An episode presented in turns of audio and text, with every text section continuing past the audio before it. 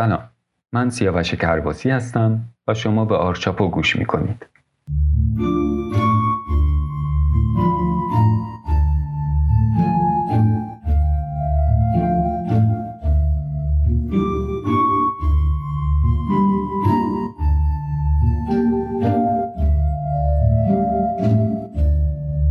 در این قسمت مختصری درباره دانشی که لازمه برای کار کردن داشته باشیم حرف می‌زنم. گمون کنم خیلی از افرادی که فارغ تحصیل میشن با این مسئله روبرو میشن که انگار اطلاعات گم شده در مواجهه با مسئولیتشون وجود داره که گمون می‌کردن باید توی دانشگاه یاد گرفته باشن. البته گاهی هم پیش میاد که با موقعیتی روبرو میشن که هاج و واج اصلا نمی‌دونن بقیه دارن در مورد چی صحبت می‌کنن و این اطلاعات رو از کجا باید بلد باشن که کسی بهشون یاد نداده. نتیجه گیری معمولا اینه که دانشگاه و استادای ما خیلی بد بودن. تا حدی اینطوری هست ولی این همه ماجرا نیست. اصلا فرض کنیم استادا و دانشگاه خیلی ضعیف هستن. خب چند ساله که اینجوریه؟ آیا چیزی تغییر کرده؟ اگر نه به دنبال تغییر باشید نه به انتظارش. اما بیاین درس ها و مباحث دوره دانشگاه رو مرور کنیم و برسیم به دوره بعد از دانشگاه. تمهای اول که بیشتر برای خود دوره دانشگاه هستند نه برای بعدش.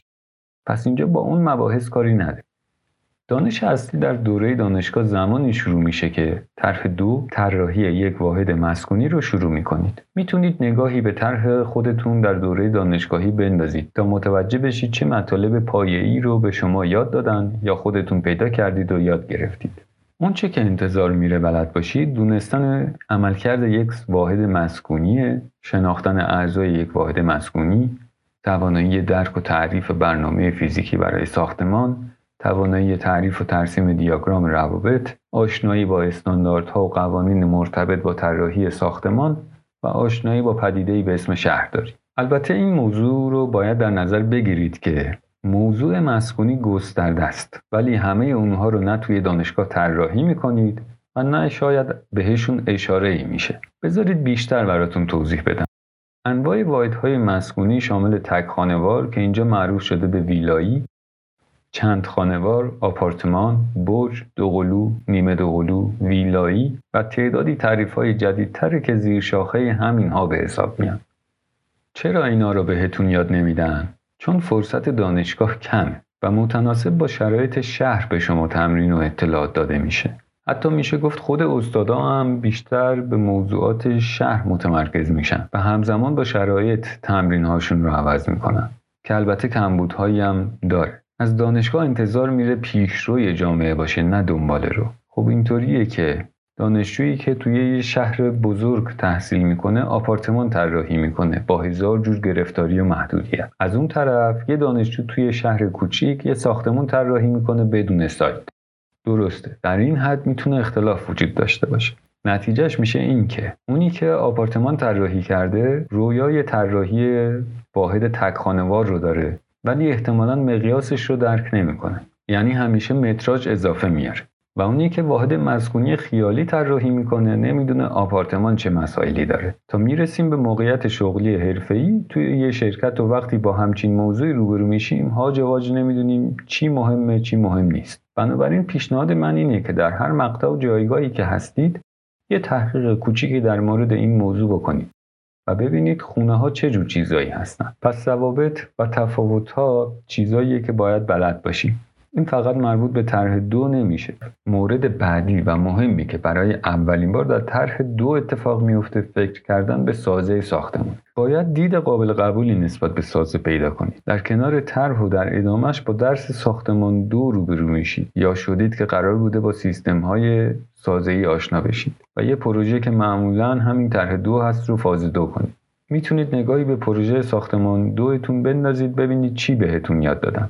خوشبختانه الان منابع زیادی برای یادگیری هست و خیلی خوبه که خودتون به دنبال یاد گرفتن و مطالعه مطالب باشید. با یک کتاب نمی‌تونید همه مطالب رو یاد بگیرید. گاهی خوندن منابع قدیمی هم دیگه فایده ای نداره چون روند کاری تغییر کرده. یه درس دیگه ای هم هست به اسم آشنایی با مسائل ساختمانی که اکثرا ازش فراری هستن و خوششون نمیاد. خب منم از نحوه تدریس و کتابایی که هست خوشم نمیاد. اما شناختن خود مسئله خیلی مهم و تاثیرگذار. درسته که در نرم افزار میشه هر مسئله رو درست کرد. ولی سوال اینه که این چیزی که طراحی ارائه شده در بازار ایران موجوده.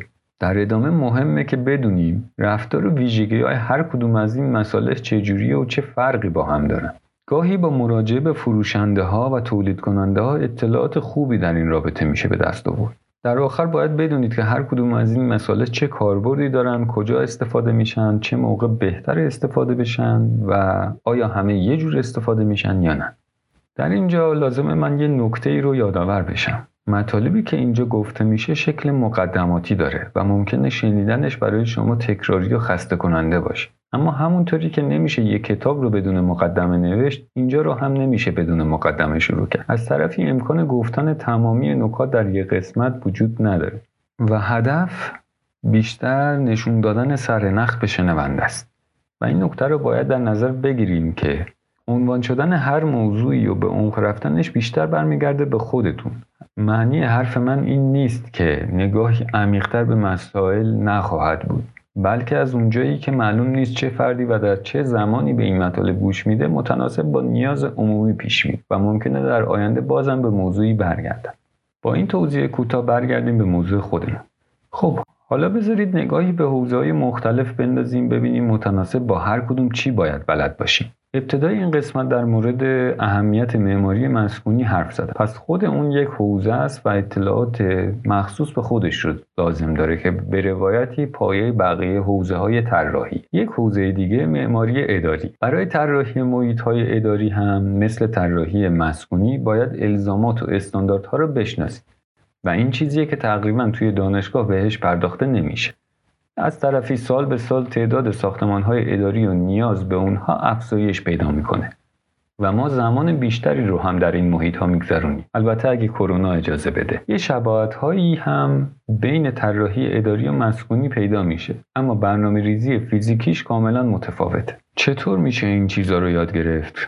یه راهش طبق معمول خوندن کتاب. و بله اگه بگردین کتابهایی در این رابطه پیدا می‌کنین. اما حتی اگر این کار رو هم نخواهیم بکنین روش های دیگه هم وجود داره. آسون ترینش در این حال جالب ترینش خود شما هستید به هر حال همه ما مجبوریم زمانی رو برای درخواست انجام کاری هم که شده در اداره ها بگذرونیم و فضاهای اداری رو تجربه کنیم.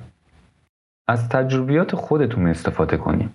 این یکی از تمرینات دوره کارشناسیه که کمتر بهش اهمیت داده شده و درک شده درک و بیان محیط این درس فقط برای ترسیم کردن کروکی و دستازاد نیست. باید یاد بگیرید که نگاهتون به اطرافتون نقطه سنج و کارگاهی باشه و در این حال اون چه رو می‌بینید در حافظه نگه دارین و بعدا بتونین توصیفش کنید. خب بریم سراغ یه روش منطقی تر که نگاه کردن به نمونه های ساخته شده در اینترنت و مجلاته. باید زمانی رو بذارید و بگردید ببینید ساختمون های اداری چه ویژگی هایی دارن چه فضاهایی دارن زیربناشون چقدر رو شروع کنید به تحلیل کردن و تنظیم اطلاعات برای خودتون. این کار در زمان طراحی هم اتفاق میفته و با دیدن نمونه های ساخته شده جدای از یاد گرفتن از تقلید احتمالی هم پرهیز می‌کنن البته نه همه. اما بهتره. قبل از اینکه با موقعیتی این چنینی روبرو بشید تمرین کرده باشین و ایده کلی نسبت به کلید ها رو داشته باشین و اینکه نخواهیم برای ریز به ریز اطلاعات زمان بذارید. یکی دیگه از حوزه های فعالیت طراحی معماری داخلی الان گویا تبدیل به گرایشی مجزا از معماری شده. از اول هم باید اینجوری می بود درسته که معمارا هم می‌تونن طراحی داخلی انجام بدن. اما باز خودشون باید خارج از محیط دانشگاه این شاخه رو تقویت کنن. چیز زیادی در دانشگاه بابت این حوزه تدریس نمیشه. آشنایی مختصر با روانشناسی رنگ ها در این حد که کدوم رنگ مال جوان هاست و کدوم انرژی بخشه و کدوم آرامش بخش پیدا کردن این نوع اطلاعات خیلی کار سختی نیست. هرچند که خیلی مهمن. اما بقیه مسائل درست حسابی گفته نمیشن. از برداشت یه ساختمون گرفته تا انتخاب مبلمان یا طراحیش. اصلا یه بار به این موضوع فکر کنید که از نظر شما یه طراح داخلی تا کجا طراحی می‌کنه و چه چیزی رو طراحی می‌کنه؟ آیا واقعا طراحی اشیا می‌کنه یا طراحی چیدمان چطور میشه یه ساختمان ساخته شده رو خوند و فهمید که چه چیزهایی قابل تغییر و چه بخشهایی رو میشه کم کرد و کجاها میشه یه چیزی اضافه کرد؟ این حوزه رابطه در همون نزدیک با حوزه کارگاهی تجاری داره که احتمالا بعدا هم بهش برمیگردیم. حوزه فعالیت بعدی طراحی تجاریه که ممکنه در طرح چار روی این موضوع کار کنیم البته بیشتر مواقع به خاطر دانشگاهی بودن طرح موضوع فرهنگی میشه. اما خب باز استانداردهای مربوط به فعالیت تجاری رو می‌تونید از کتابهای مختلفی که در این زمینه نوشته شدن پیدا کنید.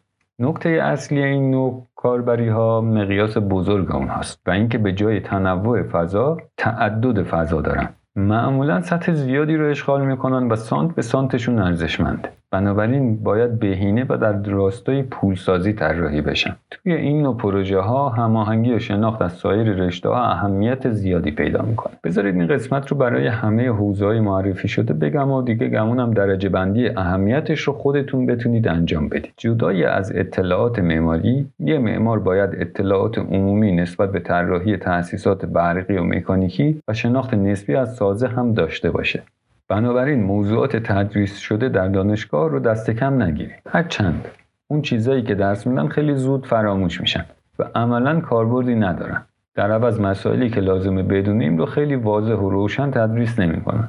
مثالش رو بخوام بزنم تعداد لامپ ها و تراخ که توی رندرهای طراحی داخلی یا خارجی می‌بینیم. خیلی وقتا طراح صرفا داره جاهای خالی رو پر می‌کنه و این کار اشتباهیه. یا نور مناسب و قشنگ برای رندر گرفتن درست می‌کنه که در واقعیت متفاوت خواهد بود. از طرفی بحث نحوه اجرا محدودیت ها و امکانات هست. مورد بعدی تأسیسات مکانیکی ساختمونه که معمولا مورد کم توجهی قرار می‌گیره و البته خیلی بحث مهمی.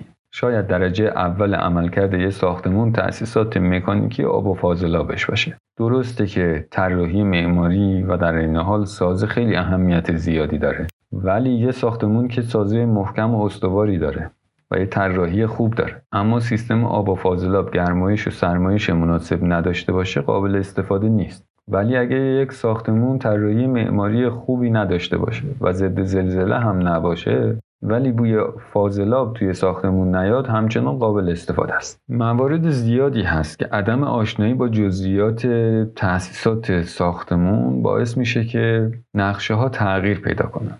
نمونه کوچیکش میشه زمانی که یک پله در دستشویی یا آشپزخونه اضافه میشه و این به دلیل عدم شناخت و در نظر نگرفتن تأسیسات مکانیکی اونه.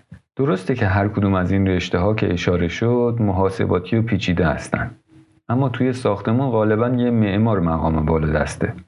حواستون باشه نگفتم با سوادتره. میگم بالا دسته. و دلیلش هم اینه که یه معمار شناخت نسبی در مورد بقیه رشته ها داره و می‌تونه با استفاده از اونها بینشون هماهنگی ایجاد و ساختمانی رو طراحی کنه. که بقیه رشته ها نمی‌تونن این کارو بکنن. لاقل ما اینطوری فرض می‌کنیم. و زمانی که سواد این کار رو نداشته باشین کار مشکل پیدا می‌کنه. چطور؟ هر کدوم از این گروه ها هر پیشنهادی به شما بدن قبول می‌کنین و نمی‌دونین تفاوت این سیستم ها با اون یکی چیه. هر انتخاب شما ضمن تغییر بودجه کار عملکرد و نیازهای متفاوتی داره. بذارید باز یه مثال بزنم و کمی هم در موردش تحقیق و فکر کنید. مثلا وقتی میگیم یه ساختمون روف گاردن داره یا بهش روف گاردن اضافه می‌کنیم واقعا داریم چی کار می‌کنیم؟ منظورمون از روف گاردن چیه؟ چه نیازهایی داره؟ آیا این نیازها توی طراحی دیده شدن یا نه؟ وقتی با سایر مهندسین مشورت می‌کنید اونا چه پیشنهادی به شما میدن و شما در این رابطه چی می‌دونید و ازشون چی می‌خواین؟ از موارد دیگه ای که میشه اشاره کرد طراحی صنعتی شناخت این حوزه هم برای خودش جذابیت هایی داره قاعدتا کتاب هایی در این زمینه هم وجود داره ولی بیشتر اوقات باید متناسب با نیاز کارفرما طراحی انجام بشه و توانایی دادن ایده های متناسب رو هم داشته باشید. بنابراین شناخت اولیه نسبت به ساختار یه ساختمون صنعتی هم لازمه که خودتون باید در موردش تحقیق کنید و نمونه ببینید. این حوزه می‌تونه جای مناسبی برای بروز خلاقیت های یک معمار باشه. اما این نکته رو هم در نظر بگیرید که مخاطبین این ساختمون ها عموم مردم نیستن. توجه داشته باشید که تأسیسات این نوع ساختمون ها نیاز به یه تیم متخصص داره و معمولا چیزیه که از طرف اون تیم تحمیل میشه به پروژه و شما خیلی حق انتخاب و تغییر در اون رو ندارید. آخرین موردی که فعلا به اون اشاره می‌کنم طراحی منظر یا لندسکیپ که فقط در دوره کارشناسی ارشد وجود داره اما خیلی از معمارها برای ساختمانهای کوچیک خودشون این کار رو انجام میدن در مورد این رشته هم لازمه که از توپوگرافی، ویژگی های خاک و پوشش گیاهی سر در بیارید. طبق معمول مراجعه به کتاب ها. اما وقتی در مورد یک شهر خاص طراحی می‌کنید ممکنه کتاب ها خیلی کمک نکنن باید از منابع دیگه مثل سازمان تحقیقات کشاورزی کمک بگیرید تا بدونید مثلا چه گیاهی برای چه منطقه‌ای مناسبه یا چه خاکی رو در چه منطقه میشه پیدا کرد و کجا میشه استفاده کرد. البته از گلخونه ها هم میشه پرسید ولی خیلی منابع معتبری نیستن. از طرفی باید اصطلاحات مرتبط رو هم یاد بگیرید. مثل درجه بندی خاک microclimate اکولوژی زهکشی backfill پروفیل زمین و از این قبیل اصطلاحات. خب اینها بخشی از دانش و اطلاعاتی بود که متناسب با هر حوزه لازمه بدونید البته در بخش طراحی علاوه بر اینها اصولا شناخت فرهنگ و تاریخ جامعه‌ای که توش زندگی می‌کنید هم اهمیت داره و کمک کننده است. جامعه شناسی و روانشناسی ناخواسته در معماری وجود دارند. مهم اینه که شما می‌دونید با این ابزارهایی که در اختیار دارید چیکار می‌کنید یا نه. تماشا کردن فیلم های مستند می‌تونه روش خوبی برای آشنایی با هر کدوم از حوزه هایی که گفتم باشه و راهنمای خوبی برای دنبال کردنشون. پس تا می‌تونید از کتاب، فیلم و تحقیق های اینترنتی غافل نشید. و اگر موقعیت و فرصتی براتون پیش بیاد که بتونید از کارگاه های ساختمونی بازدید بکنید که چه بهتر از این کارگاه ها به عنوان یک ناظر خیلی چیزا می‌تونید یاد بگیرید و افراد زیادی هم هستن که می‌تونید ازشون سوال بکنید خب پرونده این قسمت هم همینجا بسته میشه امیدوارم که براتون مفید بوده باشه و اگر اینطوره شنیدنش رو به بقیه هم پیشنهاد کنید من همیشه از شنیدن و خوندن نظرات شما خوشحال میشم. شما می‌تونید از طریق کانال تلگرام، صفحه اینستاگرام و ایمیل آرچاپو با من در تماس باشید. ممنون که من را همراهی می‌کنید. تندرست و سلامت باشید و تا قسمت بعد بدرود.